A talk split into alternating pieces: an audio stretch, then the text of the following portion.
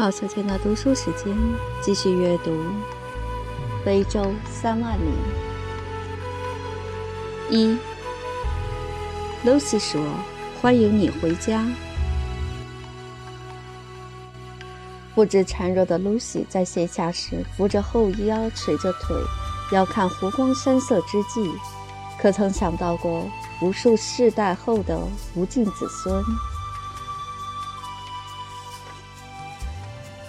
参观埃塞俄比亚首都亚的斯亚贝巴的国家博物馆，一座古朴的建筑，草坪和清泉，只是在这一派田园牧歌式的表面安宁之下，是戒备森严的警戒。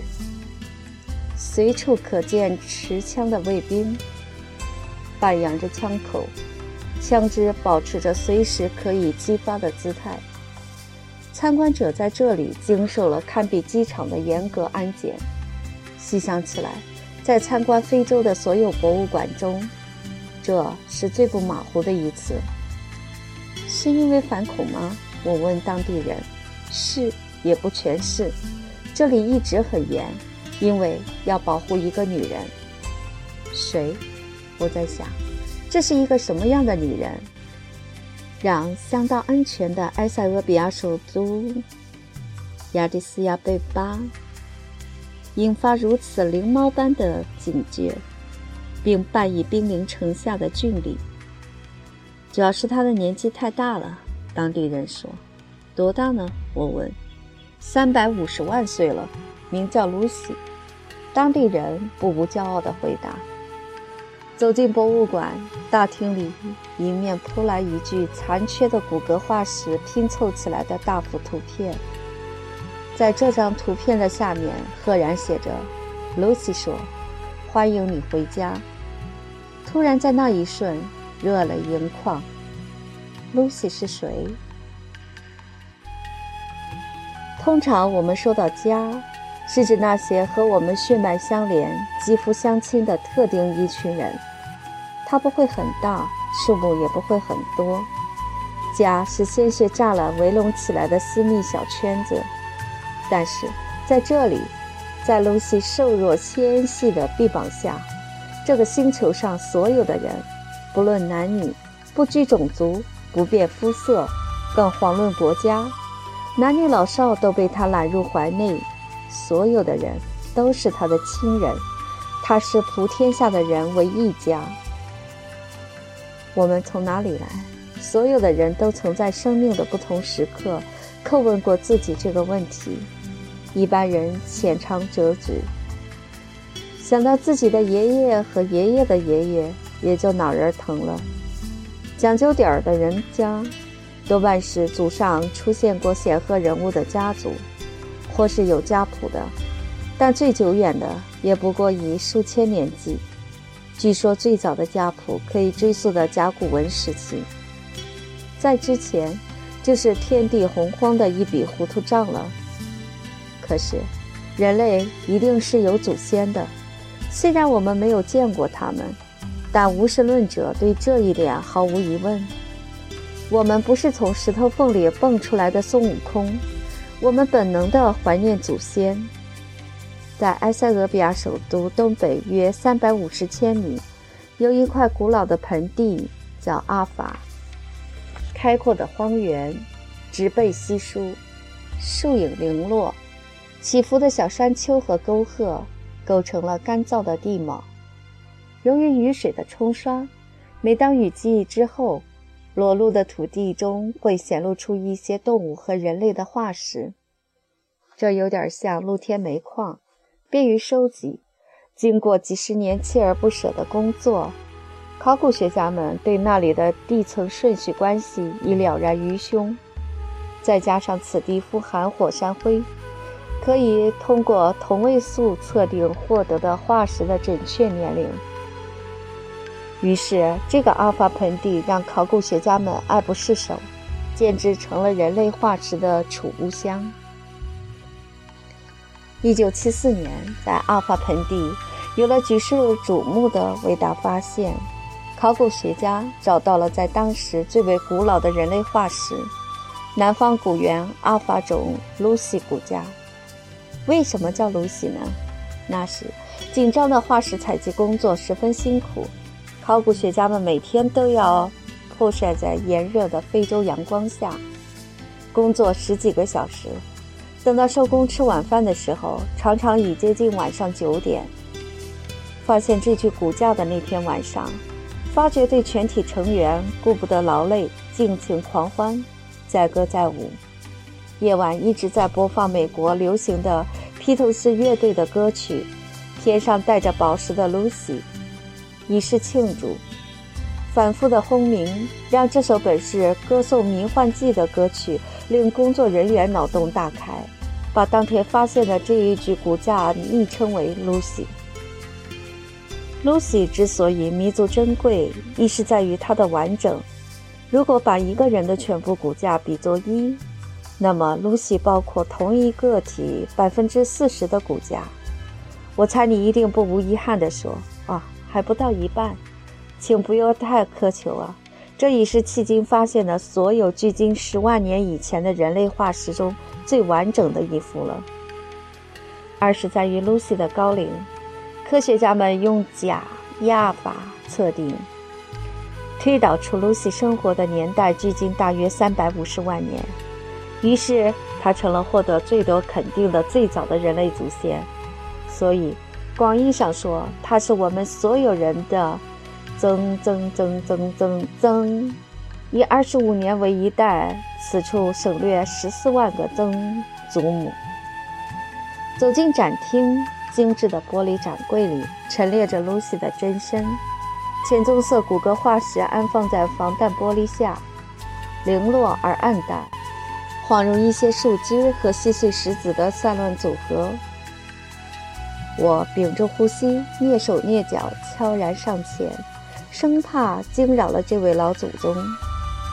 递近观察，露西褐白相间的细弱骨骼勉强为人形，若干缺失处想靠想象去连接。第一个感觉是她的个子好小啊，身量简直像个幼儿。据说经过科学家复原测算，露西的身高大约一点一米，体重约三十千克。从一块完整的髋骨结构上，科学家判断出露西是女性。男女骨盆的形状是不同的，她的膝关节及各肢骨的特征表明她已具有类似现代人的两足直立行走步态，同时还保留着适应数据生活的重要解剖特征。也就是说，Lucy 大部分时间生活在陆地上，偶尔也重操旧业。爬到树上攀援。遗憾的是，Lucy 的头骨前部完全损缺失，看不到她的前额骨骼，只保留着后脑勺的小块骨片。据此复原出的 Lucy 头骨，比一个能放在掌中的小甜瓜大不了多少。脑容量有限，它的智齿第三臼齿已完全萌出，并能看出齿面有磨损。人类智齿萌出的年龄大约在二十八岁左右。如果加上萌出后的年代，说明露西已经不是少女，是成年人了。据推测，她死亡时的年龄在二十五到三十岁之间。脊椎骨有些变形，已开始患上了关节炎。发现露西的美国科学家约翰森，把这幅化石骨架定名为南方古猿阿法种。南方古猿演变出的一支后裔，进化成能人、直立人，最后进化到智人。一九九七年，在阿法盆地一个名叫赫托的村子附近，又发现了三个人类头骨化石。亚同位素测定显示，这些头骨化石的生存年代为距今约十六万年前。是目前最古老的现代人化石，这一发现也为非洲起源说增加了重要砝码。从这个意义上说，今天世界上所有的人都和曾在非洲生活过的这一支古猿沾亲带故。日新月异的 DNA 研究，更为现代人的非洲起源说提供了强有力的支持。我在露西的骨骼化石前站立了很久，大脑在一段空白期后浮想联翩。从上下身的比例看，按那时的标准来看，她该是一个身材不错的女子吧。在得关节炎之前直立行走时，她细碎的步伐应该很快吧。她的手臂和手指骨骼也都很长，想必在树上攀援之时身手敏捷。露西的髋骨难得的比较完整，这破散的黝黑骨片所圈起来的小小围场，曾经组成露西的盆腔。在露西的盆腔里，曾安放有她的子宫。她是个成年女子，养育过孩子，于是露西被称为非洲夏娃。这个业已消失但必定真实存在过的子宫，便是人世间最宝贵的房子。现如今，世界上几十亿人的 DNA 都能找到在此处出发的证据。如果世界上所有的人真的都是来自同一位母亲，那所有的征战、所有的杀戮、所有的剿灭和皈依、所有的战火和血流成河，又有多少意义呢？我们原本就居住在同一个地方。有共同的母亲，什么势不两立的矛盾能切割蹂躏如此紧密的关系呢？兄弟姐妹之间有什么事情不可以商量呢？第二处让我久久凝视的地方是露西的牙齿，它的牙齿细小，牙关单薄，牙根儿也不长，看来是植物性的杂食，估计平日吃的多是水果和草种子吧。我想不通，他凭着这样软弱的牙齿，既不能撕咬，也不能以利齿穿透猎物的血管和气管，是怎么存活下来的？看来只能凭借脑力的发达和团队的合作，才能使他在尸狼遍野的苍茫高原上生存，最后成功的繁衍出无数后代，倒把狮子、猎豹等猛兽逼成了濒危动物。只是露西的子孙们为什么离开了非洲？在露西的骨骼化石旁边，人们平日的时间观念都太微小了，要改换为巨大的时间之尺。古气候数据显示，在距今一百九十万年前和七十万年前这两个阶段，非洲东部曾有丰富的降水，之间和之后便没有那般幸运。原始人类生活的阿法盆地。本也不是特别丰饶的地方，长久的狩猎和采摘，让当地的出产贫瘠下来，加之气候渐变，终于难以继续维持生活了。于是，露西的子嗣们做了一个艰难的决定：离开阿法，离开非洲，走向远方。这伤筋动骨的大迁徙，必定是生存的急需。真的要走了，露西的子嗣们到底是什么时间走出非洲的呢？有一派学说认为，这次动迁发生在十万年前，当时亚非欧三洲在地中海东南地区，现今的西奈地区相邻相通。到第四纪冰期，海面下降，直布罗陀海峡很可能形成了浅水地势，在非洲东部连在一起。露西的子孙们决定远征，除了路途漫漫，好在地理上没有大的阻隔，就全当跋山涉水的到邻居家串串门。也有科学家们认为，还有一次大迁徙发生在6.5万年前。总之，露西的后裔们前赴后继地沿着海岸线一路行进，抵达了亚洲南部，面对着浩瀚的太平洋。他们并未畏惧，制造出简易的船只，进一步远赴澳洲。澳洲的土著居民非常接近非洲人，在东南亚也有一些外表与非洲人极其相似的人群，他们便是露西子孙走出非洲后留下的人证。亚洲的东南部让迁徙者们感觉不错，很是安居乐业了一段时间。当冰川慢慢消融，气候转暖，他们又开始继续北上，大约在五万年前进入东亚，大概在四万年前新移民进入欧洲。有一些科学家据此推断，其他大陆的原始人类是被冰川严寒全部自然消灭了。还有的说，原来各大陆的原始人都被非洲夏娃的后裔征服并取代了。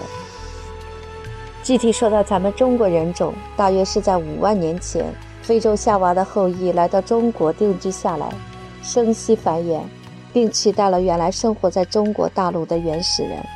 比如北京周口店猿人的后代就没有流传下来。古人们前赴后继，一次又一次走出非洲，进入更广阔的世界。好在这些扩张的结果是人种杂交，而不是毁灭性的完全替代。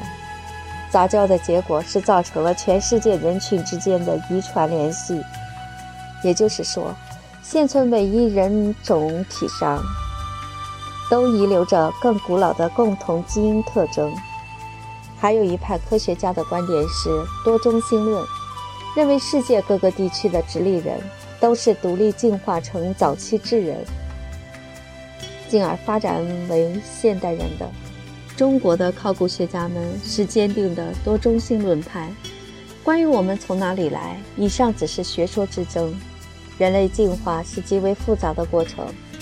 我原来以为小说家需要高超的想象力，现在发觉考古领域追本溯源，除了需要证据之外，也颇需要丰富的想象力。若想真正揭开人类进化之谜，肯定还需要更多的材料、更长的时间和更深入的研究才行。也许因为我是学医出身，对 DNA 之类有亲近感，我喜欢走出非洲说，喜欢亚非欧人种之间互相交融的大胆猜想。在露西的骨骼化石旁边。